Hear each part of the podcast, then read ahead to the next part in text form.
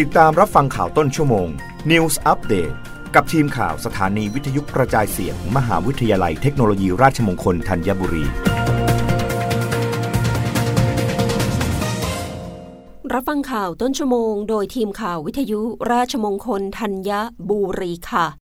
นายกรัฐมนตรีกำชับกระทรวงสาธารณสุข และหน่วยงานที่เกี่ยวข้อง เตรียมพร้อมรับมือหลังองค์การอนามัยโลกประกาศโรคฝีดาษวานอน เป็นภาวะฉุกเฉินด้านสาธารณสุขระหว่างประเทศนายธนกรวังบุญคงชนะ โฆษกประจำสำนักนายกรัฐมนตรีเปิดเผยว่าพลเอกประยุทธ์จันโอชา นายกรัฐมนตรี และรัฐมนตรีว่าการกระทรวงกลาโหม รับทราบรายงานสถานการณ์โรคฝีดาษวานอนในประเทศอย่างปลอดภัย ประเทศไทยยังไม่พบผู้ป่วยโรคฝีดาษวานอนเพิ่มเติม หลังพบชาวไนจีเรียที่เข้ามาอยู่ในประเทศไทยแบบผิดกฎหมาย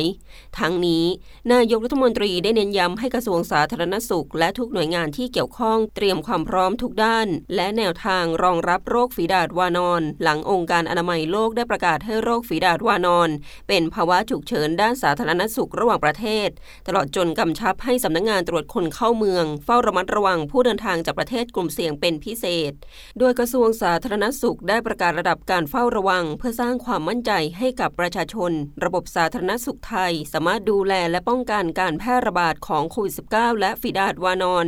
ย้ำให้ประชาชนทุกคนปฏิบัติตามมาตรการ Universal Prevention อย่างเคร่งครัดต่อเนื่อง เพราะนอกจากจะช่วยป้องกันการแพร่ระบาดโควิด -19 แล้ว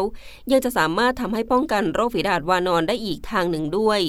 ด้านนายแพทย์สุภกิจสิริลักษ์ ธิบดีกรมวิทยาศาสตร์การแพทย์ระบุ ปัจจุบันยังไม่มีวัคซีนป้องกันโรคฝีดาษวานอนโดยเฉพาะ ส่วนวัคซีนที่นำมาใช้เป็นการนำวัคซีนไข้ทรพิษ หรือฝีดาษคน ซึ่งปัจจุบันในโลกไม่มีการแพร่ระบาดแล้ว แต่ยังมีการผลิตวัคซีนอยู่ เพื่อป้องกันการนำมาใช้ในการก่อการร้าย และมีการพัฒนาวัคซีนต่อเนื่อง ทั้งนี้เนื่องจากโรคดังกล่าวหมดไปจากโลกแล้ว เด็กที่เกิดหลังปี 2522 เป็นต้นมาจะไม่ได้รับวัคซีนตัวนี้อีก แต่องค์การเภสัชกรรมยังมีมีวัคซีนไข้ทรพิษ เก็บรักษาไว้นาน 40 ปี และจากการตรวจสอบพบยังมีประสิทธิภาพสามารถใช้ได้ ส่วนจะนำมาใช้หรือไม่ต้องขึ้นอยู่กับสถานการณ์รับฟังข่าวครั้งต่อไปได้ในต้นชั่วโมงหน้า กับทีมข่าววิทยุราชมงคลธัญบุรีค่ะ